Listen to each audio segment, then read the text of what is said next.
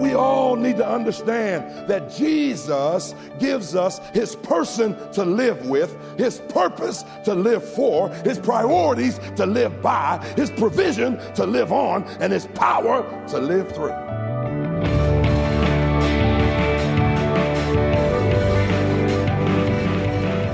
Welcome to Treasured Truth with pastor and author James Ford Jr., senior pastor of Christ Bible Church in Chicago. I'm Steve Hiller. Glad you've joined us today as we continue the message, Do You Need More Jesus? And I think, Pastor, for many, the answer to that would be yes. And I remember hosting a radio program a number of years ago where we just opened up the phones, took listeners' calls, and many of them picked up on what we just heard a moment ago. I need more power. More of God's power in my life. How do I get that? So, real quick, how do we get that? How do God? You say God gives us his power to live on. How do we access that? Well, the way we access it is through our fellowship with him. So he's given us the Holy Spirit, and when we are converted, he is resident. We need to be filled, Ephesians 5:18, make him president. So it is, the power comes from the presence of Christ, his person filling us, his living his life through us. I'll never forget being a shorty. Those of you who are colloquially challenged, it just means when I was young, my mom would add an impetus to me just by her being there. I was afraid to fight unless my mother was there. And when she was there, I mean, it was as if I was drawing power from her presence. And, of course, I still lose every fight, but I had a lot of courage because she was there.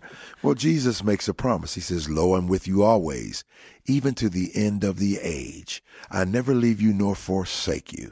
I mean, just even from his presence, we ought to draw power. From his precepts, his word. I mean, everything he does for us is designed to empower us through his person. Well, let's open God's Word and look at this a little more deeply. If you can, join us in Hebrews 10 as we continue the message, Do You Need More Jesus? Here's Pastor Ford.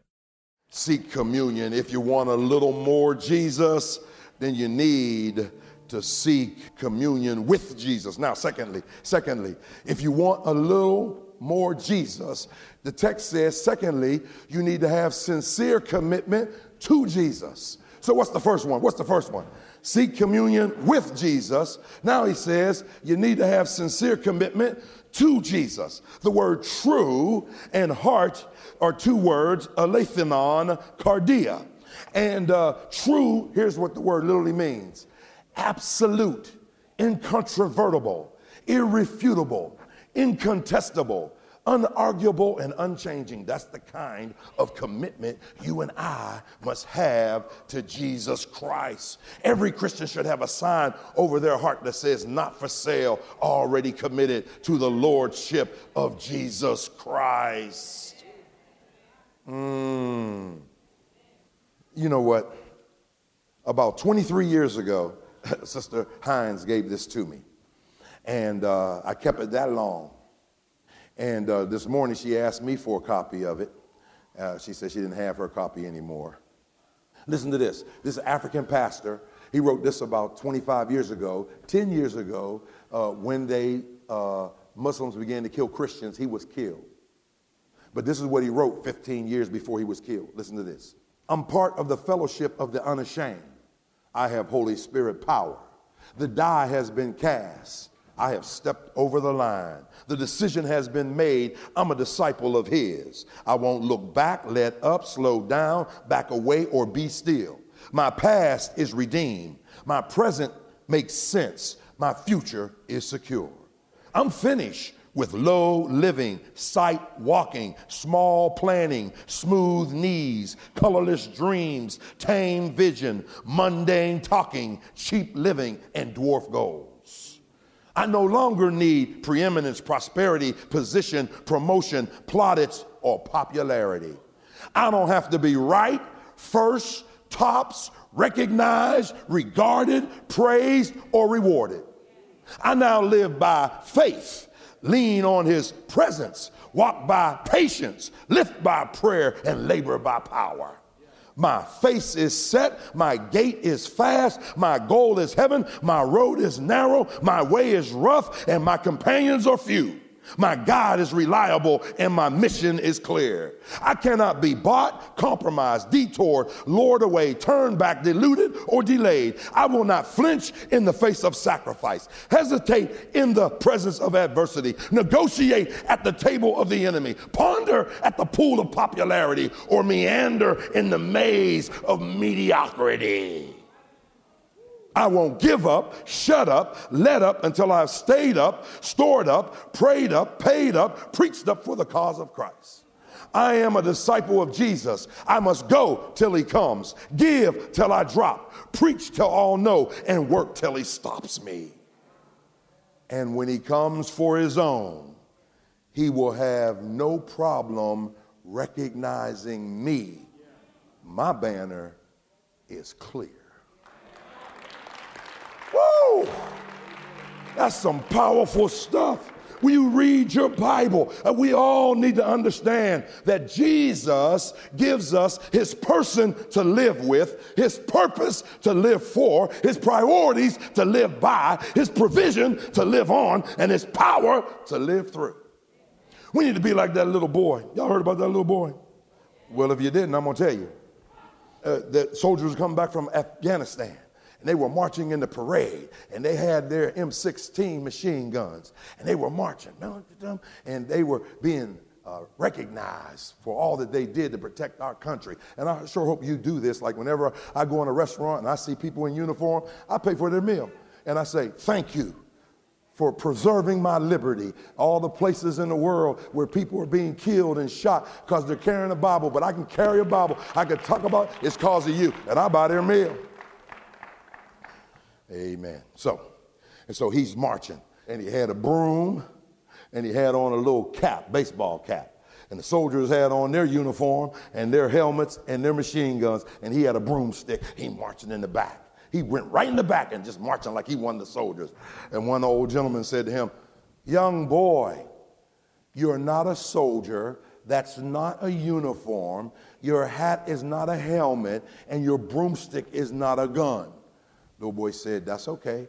At least everybody know whose side I'm on. Now I wonder, does everybody know what side you're on? At your job, do they know whose side you're on? Your neighbors, do they know whose side you're on? How about some of the people in the church, do they know? Yeah, so if you need a little more Jesus, then you need to seek communion with Jesus. You need some sincere commitment to Jesus. No, thirdly, you need a stronger confidence in Jesus. Listen to what he says. I need a little bit more Jesus. And since he did all that for us, 19 through 21, let us draw near, seek communion with a true heart and with full assurance of faith. Listen to this, full assurance of faith, total confidence in the promises of God. Absolute assurance in the provision of God. Full trust in the sovereignty of God. See, the songwriter said it this way, you can't make me doubt him. I know too much about him. Let me go and tell you what happened. This happened. When I think about confidence in God, there's one fellow that comes to the forefront of my thinking. I'll never forget it. This has been a little while ago. But we had a sister here, and she lived across the street. Her name was Sister Parker. Sister Parker was put out, and Pastor Mike Thompson, he was our assistant pastor for 5 years. He came to my office. He said, Pastor Ford, Sister Parker is out on the street. All her stuff is out. She's just sitting out on the couch on the street. They put her out. So, I went out, and I said, Sister Parker, what's going on? She said, yeah. She said, I'm put out. I said, well, church is right here. Why don't you come over and tell us that? Do something. She said, yeah, well, I just didn't want to do that. And I'm just put out. I said, Sister Parker. Well, elderly gentleman was putting her furniture on his truck. So, I said, where are you going to take it? She said, well, I want to take it to a storage place, but I don't have the money. And so I said to him, so you're helping her out? You know Sister Parker? He said, well, no, I don't know her. I said, oh, but you're helping her. I'm thinking, Good Samaritan. Okay, fine. And said, well, Are you paying him to take your stuff somewhere? Well, no, I don't have any money. And he said, no, I'm not doing this for money. I said, so why are you putting it on a truck? Where are you going to take it? He said, I don't know. He said, all I know, I saw her on the street. I passed by, and the Lord said, go back and help that lady. I said, oh, you a Christian? He said, oh, yeah, a long time. He said, the Lord said, go back and help her. So I'm just putting the stuff on. You know, wherever he says take it, that's where I'm going to take it. I said, oh, okay. He said, I see you around here sometimes. He said, yeah, you know, I'm a junk man. And he said, you know, I collect junk, and I start early in the morning and you know, work 8, 10, 12, 14 hours. You know, I make about $200 a day with my junk. You know, and I said, wow, that's pretty good, you know. And he said, well, you know, I'm not going to make anything today because I'm going to help this lady because God told me to help her. So I said, oh, okay, well, you know, and I offered him $50. And he said, oh, no. No, God told me he's going to take care of me. I got to obey God. So I said, oh, okay, I put my $50 back in my pocket. And so I said, well, we have this building. When Alexander's restaurant, we bought that parking lot. There was a building there. And I said, well, we could take it to the building. And so we took the rest of the day, taking all of her stuff and put it in the building. So afterward, I said, man, you know, I really, you're not making anything today. He said, yeah, I'm on a fixed income. But he said, but God told me to stop and help this lady. And so God is going to take care of me. I said, well, you know what? We got some junk in our detached two flat. He said, you do? I said, yeah. I said, we got some old refrigerators, some old dryers and washers and the microwaves. All that. You want them? He said, yeah. So me and Pastor Mike went over and helped them load up. Took about an hour and a half. I saw him 3 days later. I said, what'd you get for that stuff? He said, $800. I said, you got what? We had $800 worth of stuff in our basement. Of course, you know I wanted to know, did he tithe? And he said, yeah, to his own church. And I said, wow. I said, man, you know what? I'm going to preach this forever. He said, what do you mean?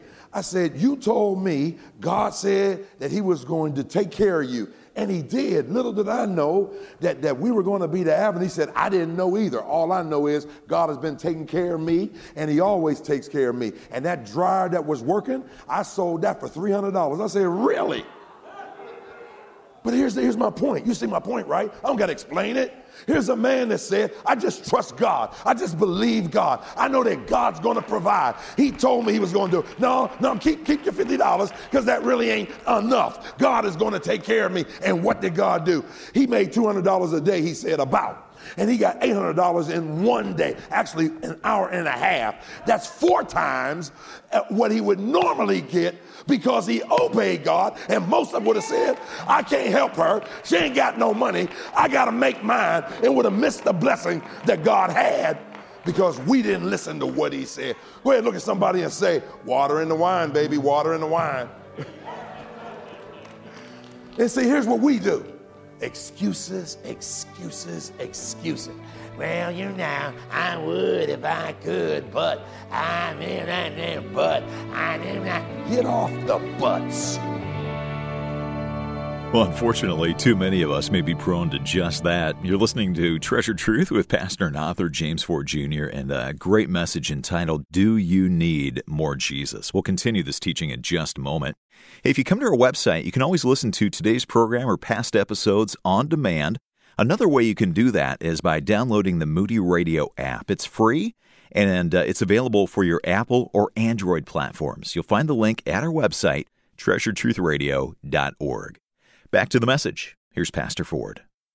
You remember when we studied the Hall of Faith, and we studied Hebrews 12, 1 and 2.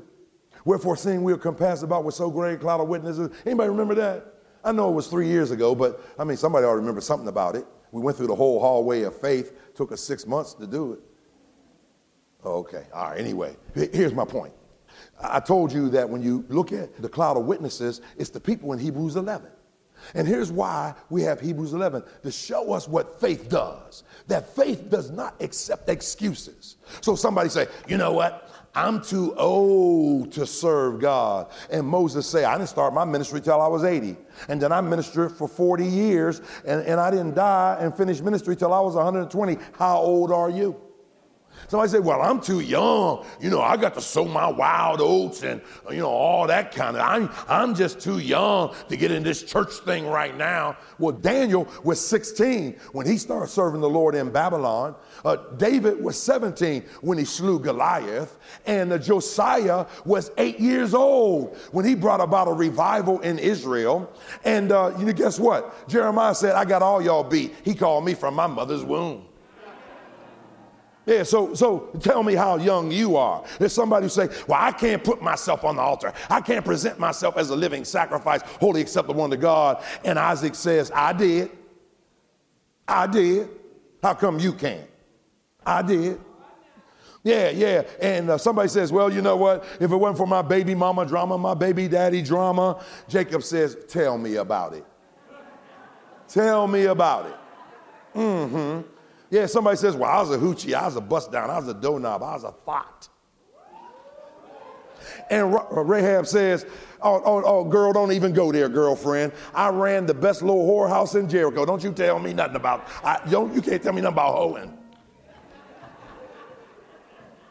Then somebody says, well, you know, I was a player from the Himalayas. And David looks at Solomon, and Solomon looks at David and looks at that person and says, wannabe. David had 23 wives, and Solomon had 700. Woo! Ooh! He need a little more Jesus. I've been too much pain, sorrow, betrayal, trial, hardship. And Joseph says, okay, let me read your book. See what they're saying? If we did it because we walk by faith in confidence, full confidence in God, don't let the circumstances put a period where God puts a comma. Listen, when will we realize that how much you get from God depends on how much God's got of you? Here's the last one. I just got the last one. He talks about our sincere holiness, but let me give you this last one. He says this. He says, and our bodies washed with pure water. Now, in the scripture, when you have water for drinking, it's a symbol of the Holy Spirit. John chapter 7. If you come to me, out of your innermost being will flow rivers of living water. But water for washing is a symbol of the Word of God. Ephesians 5, 25 and 26. By the washing of the water, by the Word. So John 15, 3. Now you are clean through the Word that I've spoken unto you. Then John 17, 17, sanctify them through thy truth. Thy word is truth. So here's what he's saying. He's saying we need to seek communication from him. Communication from him. We want to hear from him. Everybody remember the Prego commercials? The one that I liked was the one where the Italian daddy came in and he came into the kitchen, saw her making the sauce and turned to him and said, 6 months married and already she has you eating spaghetti sauce out of a jar. We don't eat spaghetti sauce out of a jar. We make our own spaghetti sauce. He said, we put in mushrooms. He said, Dad, it's in there. And we put onions. He said, Dad, it's in there. And we put a garlic. And Dad, it's in there. We put a sausage. Dad, it's in there. Everything. And then look at her, Dad. Love, it's in there. It's all in there. It's Prego. It's in there. And I just came to tell somebody that peace you want, it's in there. Ephesians 2:18, for he is our peace. That joy that you want, it's in there. Nehemiah 8:10, the joy of the Lord is our strength. That power, it's in there because I can do all things through Christ who strengthens me. That wisdom, it's in there. James 1:5, if any man, woman, boy or girl lack wisdom, let him ask of God. That provision, it's in there. Philippians 4:19, but my God shall supply all my needs according to his riches and glory in Christ Jesus. That victory is in there. We are more than conquerors through him that loved us. That deliverance, it's in there. For whom the Son sets free is free indeed. So we ought to listen to the word eagerly. We ought to learn from the word expectantly. We ought to look to the word enthusiastically. We ought to languish in it entirely. We ought to let it work in us efficiently, and we ought to love it eternally. Well, I need to sit down. But I tell you, he said, it's all because of the blood of Jesus Christ. Yeah, it's a sinless blood, without blemish, without spot. It's shed blood, Ephesians 1:7. It's sacrificial blood. It's substitutionary blood. It's sheltering blood. It's separating blood. It's satisfying blood. And it's signifying blood. Because 1 Corinthians 5:7 says, Christ is our Passover. Let me tell you what's going on. We need just a little more Jesus. Let me close by telling you this. You know what happens. Mars is always hot. It's always hot. As a matter of fact, it's something like 600 degrees Fahrenheit. It's hot. It never is cold. But Pluto is always cold. It never gets hot. Now, the Earth, it gets hot and it gets cold. You know what? You got to ask yourself, what kind of planet Christian are you going to be? See, Mars is always hot because of its proximity to the sun. It's close to the sun, and so it can't do anything but stay hot. Pluto is the farthest planet from the sun, and so it's always cold, and it's based on its proximity to the sun. The Earth rotates on its axis around the sun, and it's winter when we're rotating out of its axis. Now you got to ask yourself the question. Do you want a little more Jesus? I trust that you do. The songwriter said this way, if I was hooper, I'd start hooping now. Draw me nearer. Draw me nearer, precious Lord, to thy precious bleeding side. Draw me nearer to the cross where thou hast died. Paul said this way in Galatians 6:14, he says that I give praise to Jesus Christ, by whom I am crucified unto the world, and the world is crucified unto me. I have one purpose, to glorify him. Do you need more Jesus? I do. I think we all, if we're going to be honest, would say yes, we need more Jesus. You're listening to Treasured Truth with Pastor Ford, and a message that's taken from Hebrews chapter 10. And if you want to go back and listen to today's broadcast or the previous part of this message again, come to our website. It's treasuredtruthradio.org. You can stream the program through your computer or mobile device. You can download MP3s or order copies of the broadcast on CD. However you do listen to us, though, I want to ask you to give us some feedback. Let us know you're listening and what benefit it's making in your life. Come to treasuredtruthradio.org and click on the contact link. While you're at the website, I want to also ask you to consider making a year-end gift. As we get close to wrapping up this year, we do need to finish this year strong and poised to begin next year in a good financial position.